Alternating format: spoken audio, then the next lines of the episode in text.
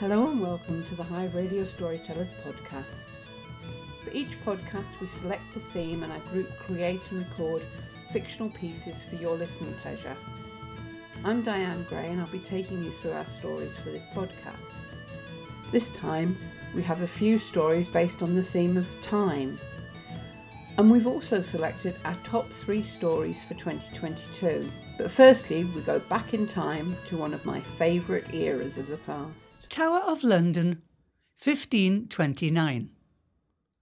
The regular jailers are off sick with the plague. New blokes, Gruff and Quakey, are looking at the schedule. He wants more heads on spikes. Who does? Him upstairs. Better check the list then. Who've we got this week? Number one, Shilbottle. Number two, Shuttleworth. Yeah, what's this name with that AM written on? A tiny scrawl, yeah. Shufflebottom? I don't think he committed treason. Let's get them all done Thursday eh, before breakfast. We can go to the joust in the afternoon. And so, by 8 a.m. on Thursday morn, three fresh heads are spiked on the walls of the tower. Gruff and Quakey trundle to the kitchen, stomachs grumbling for a full English. The kitchen is bare. Now, I should have double checked. Shufflebottom was the last male cook.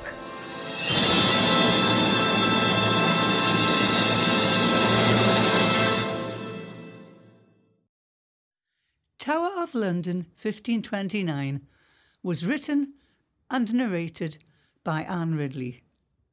Gruff was played by Andrew Ball and Quakey by Michael Keane.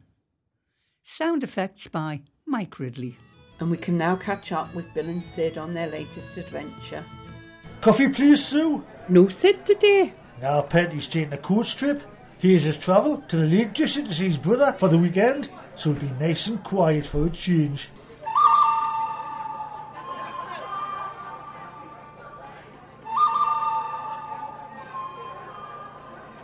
Hello, yes, can I help you?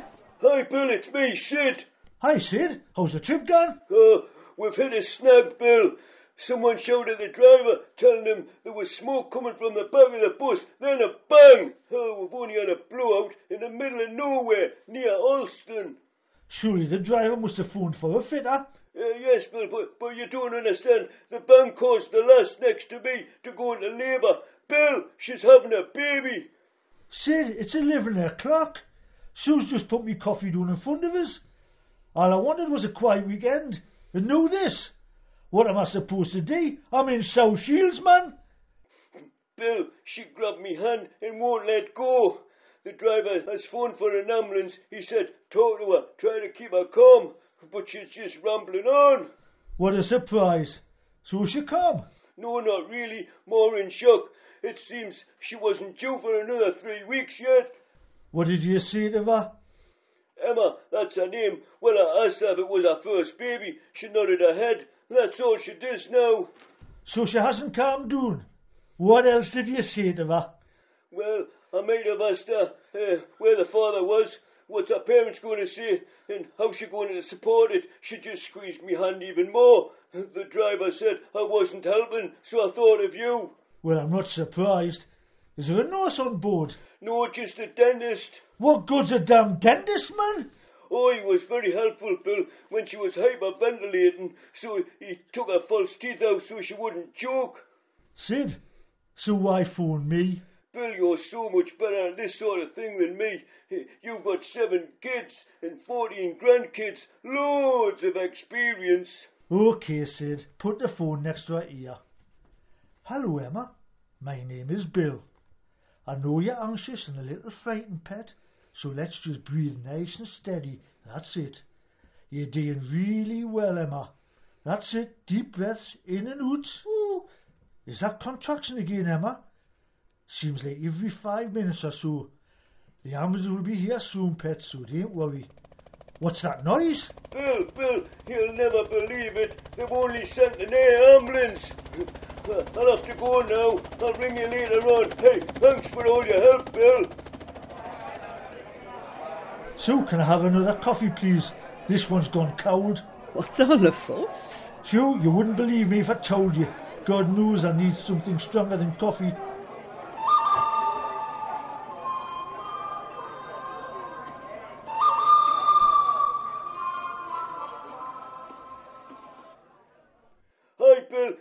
Me, Sid. Emma showed me how to FaceTime. How is Emma? Oh, she's fine. She wouldn't let go of me hand, so off we went in the helicopter to Carlisle Hospital. But look, we are honorary granddads. She's had twin boys. She's going to call them William and Sidney after us. Mind, this one looks like you. He's got no hair, but a big nose. The circle of life, happy days. Anyone got a short memory? Time is, of course, perceived very differently by other members of the animal kingdom.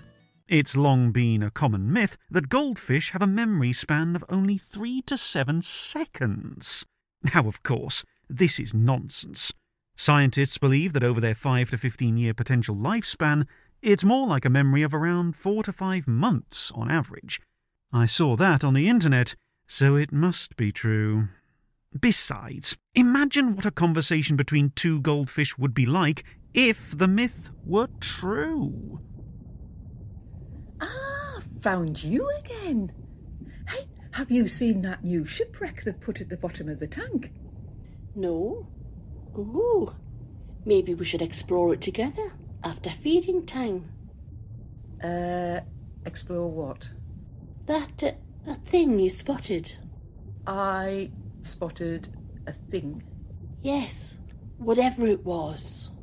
You've got to be more certain than that. I don't want you to lose your memory too much. You might end up like that fish who was here before you. Oh, uh, why? What happened to them? To who? This other fish. There was another fish here. What about them? They were here. Um, then, then they weren't. A disappearing fish? Well, you seem better informed than me. Must have just been passing by. I wonder if feeding time's due. I've forgotten. Well, you ought to take care and make sure that you don't lose your memory. That'd be embarrassing if any of the fish came here. Hey, look at that shipwreck on the bottom. I've never seen that before. Let's go and explore it together. The Memory Myth. Good job it's not catching, eh? Was written by Dan Brewall and featured the memorable voices of Delphine Blenkinsop and Chris Jackson. Andrew Ball was the narrator. And I don't think I mentioned it, but Andrew Ball also wrote it under a pseudonym. And it featured the voices of Chris Blenkinsop and Delphine Jackson, as well as Andrew Ball, or Dan Brewall as he's called himself here, who wrote it. Did I also mention that it featured the voices of Chris Delphine and Jackson Blenkinsop? So now we move on to the first of our top three stories of 2022. And in joint second, we have the tale of the Creosote Kid and the Silver Steam Machine. A gribbly grouch grew ghastly and grim in its palace of ice in the land of Pong Bim. It could not remember the last time it laughed, or danced on a moonbeam, or did something daft. So the colours of laughter drained slowly away, leaving Grouchy alone and unpleasantly grey. It terrorised villagers. It terrorised yaks. It terrorised merchants with gold in their sacks. It leapt out in daytime. It leapt out at night. It was bold and audacious. It gave them a fright. Word soon got out about the slavering beast, with its claws and its fangs and distinct smell of yeast. It's got to be stopped. Show it we're not afraid. Oh, how brave they all were with the shouts that they made.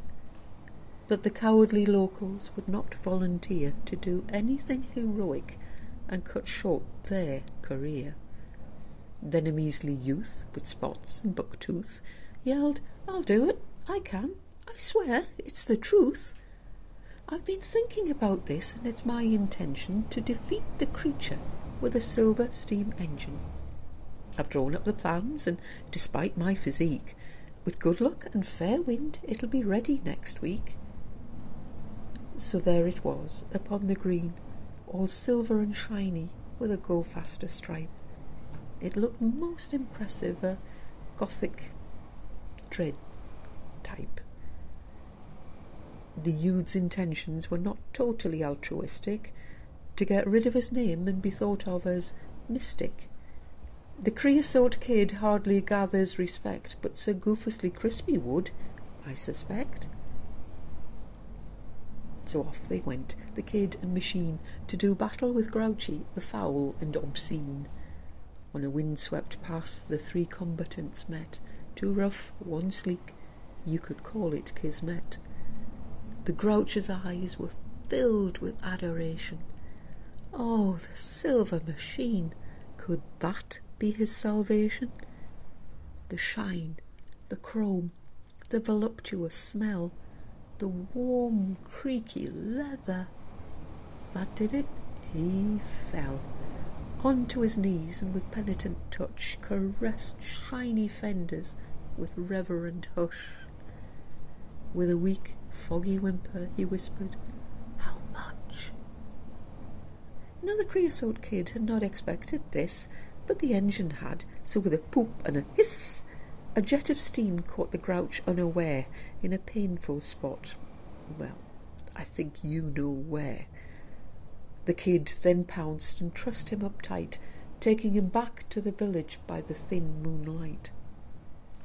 There the gribbly grouch sat in jail, looking awful, a miserable heap, with eyes big and mournful.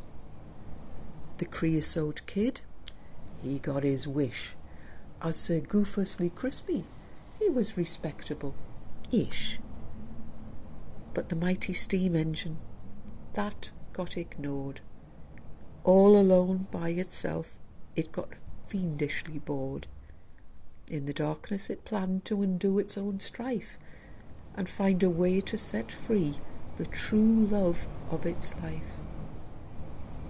So up on the ice floes of freezing Pong Bim, the gribbly grouch is no longer grim.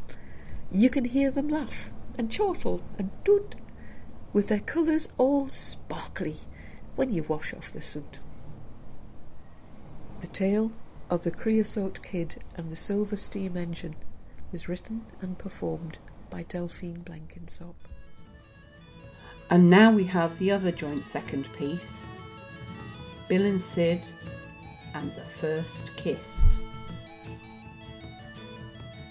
Bill is sitting in the cafe at Marine Park, South Shields, waiting for Sid, his best friend and workmate for over 50 years. You're late, Sid? What's your excuse this time? Didn't tell us. The cat got stuck to a tree. Or was it the woman shouting for help because she thought she was being followed by a man all in black? You did a sitting's arrest. You sat there until the police arrived. You told him to be the coal man doing his deliveries. Hey man, I can't help it if I lead an exciting life. It could have been a very different story if he didn't have that bag of coal on his back. When I tripped him up. your turn for the coffees. Give us your paper. There's your coffee. The manager said if she catches you slurping from your saucer again, you root on you, ear. Big Sue, she's all right. I used to work with her grandad down the pit. He looked after the ponies. If you stood talking to old Jack long enough, the ponies would have your beard out your bag. A four-legged menace, that's what I call them. Not like you to look at our local rag. Oh, aye, it's good to keep up to date. See who's popped the clogs. Mind, they don't have prints and whoppers in these letters. What do you mean? Here's a woman writing about her first kiss. How she remembered day and time because she fell in love in that moment and has been married for 60 years. Oh, that's nice. To be together after all that time. It's a testimony to their love for each other. Sensationalism. 15 minutes of fame. Ah, you're just a cynical old man, Sid. If I'm cynical, life has made me that way. No one wants to know about our first kiss, do they? They might, if, say, would kiss someone famous. All right then, tell me about your first kiss. Yeah, it's a bit complicated, like. Okay, I'll make it easy for you. How old were you and what was her name? Well, I was eight. And I was two of them, actually, Margaret and Mary. Two of them? Well, I never. So which one did you kiss first? I didn't know. They were twins. Twins! My God! I'm like a barrister at the Old Bailey trying to get at the truth. And you're telling me you don't know if it was Margaret or Mary first? Aye, they were identical. Identical twins! This could turn out to be a Catherine Cookson novel. So we'll stop here. Ah, no, you didn't, Sid. It's your turn to tell about your first kiss. Come on, what was her name? All right, man. Don't you rough. Jane Lovett was her name. She was the girl next door. I remember she got a puppy dog for her 13th birthday. I was 12. Not as young as you, though. Didn't tell me you were shy. I only went 'cause her mum and my mum made the cake together. It was massive. Come on, let's get to the big kiss. Well, we got stopped from playing Spin the Bottle, Truth or Dare. So we started to play Catchy Kissy. That got stopped as well. Hide and seek was the only option. Jane looked at me and gave us a wink. So I hid in the bedroom under the covers. Then I heard someone coming beside me. Well, I got a big kiss, not what I was expecting, mind. Did you enjoy it? No, Why not? it was the bloody puppy, man. Too damn affectionate, them Labradors. Happy days. Happy days. Our favourite of all our stories this year involved many of our group. So, in first place, we have the story of the Minerva rescue.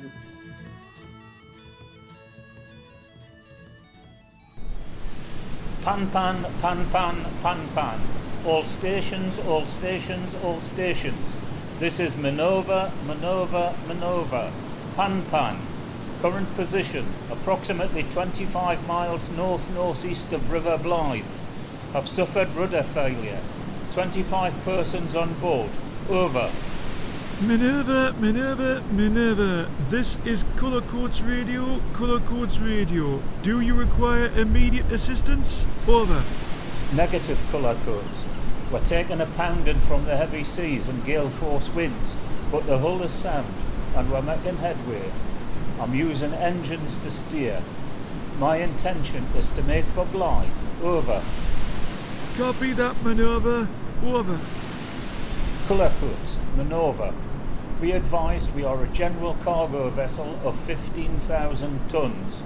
We have 25, that's 2-5, souls on board, including one adult female and one female child. Over. Roger, Minerva. Will alert Coast Guard and Rescue Services. Cullercoats Radio listening out.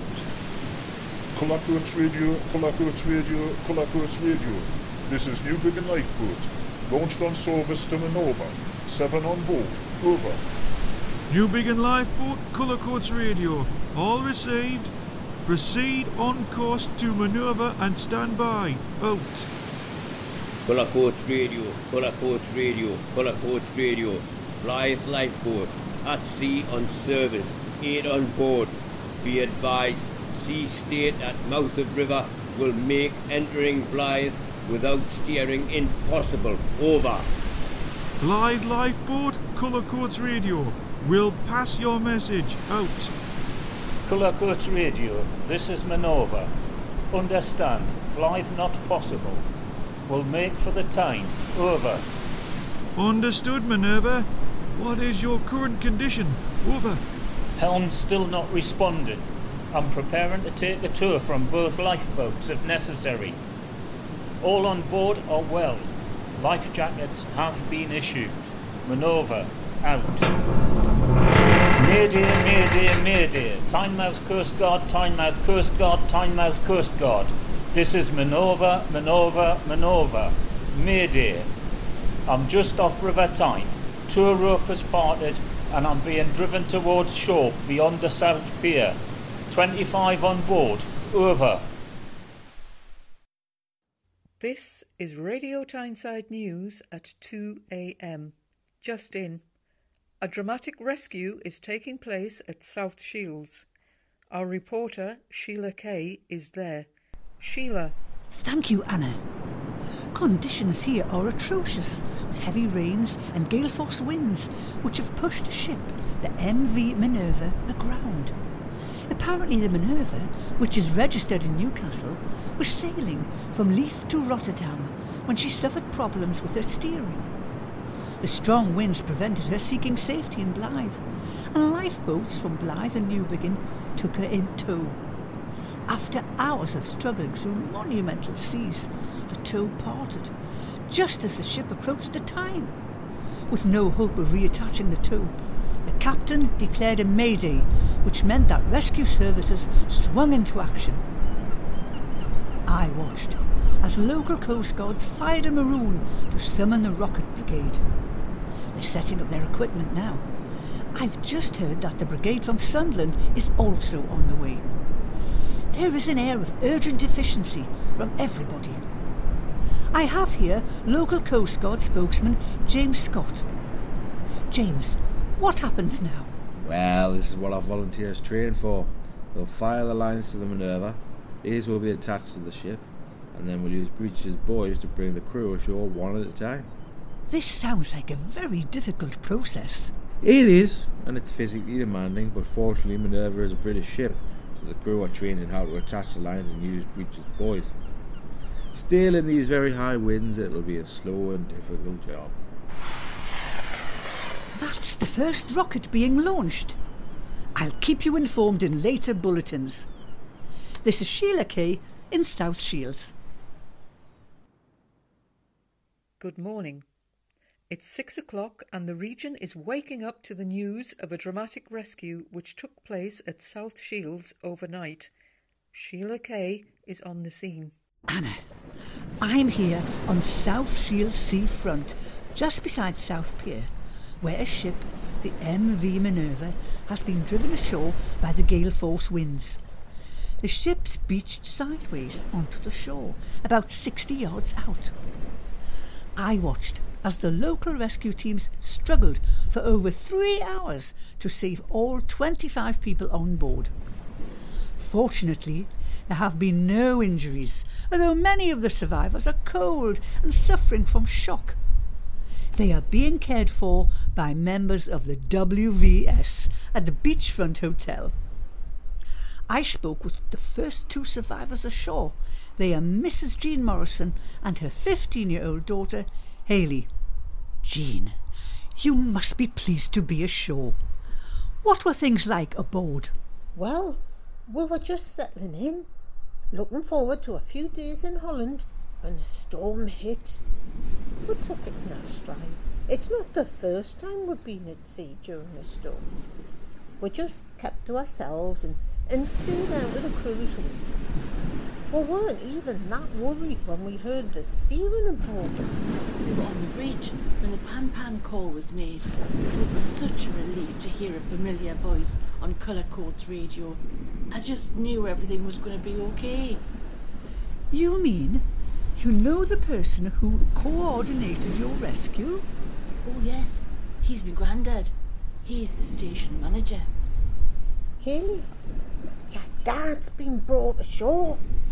Your dad? The captain. Law of the sea. Women and children first, captain last. He deserves a great big hug. I have to say, Anna, that I watched that hug with tears in my eyes. What a great family story! Only made possible by the rescue teams of South Shields and Sunderland. This is Sheila Kay, back to the studio. Now, I hope you have a lovely Christmas and happy and healthy New Year. But just before we close, I want to play something that means a lot to our group and is a very special piece from Chris. Come and sit quiet, nurse. Come and sit quiet, nurse. Take some time. Come sit by me. take a deep breath and share a pot of tea with me. Come and sit quiet, nurse, before your next admission. Offload your burden with me. Your troubles, your fears, shed your tears. Come and sit quiet, nurse. Come sit by me. Discuss the loss of your patient. Wring out that sponge and replenish your patience. Replace your sadness with that trusted smile. Come and sit quiet, nurse, by me. But I know, nurse, you're asking, who is this me? If you've enjoyed listening to our stories, please do let us know. Our group meets every Wednesday, sometimes virtually, other times in person, especially when we have a new project developing. If you're interested in getting involved in writing, performing, or producing audio drama and podcasts, please do get in touch. You can contact us by emailing hive underscore radio underscore storytellers at outlook.com. Or you can leave comments on our Facebook page. You just need to search for Hive Radio Storytellers. This podcast has been produced by Diane Gray and the incidental music is by Ben Hudson.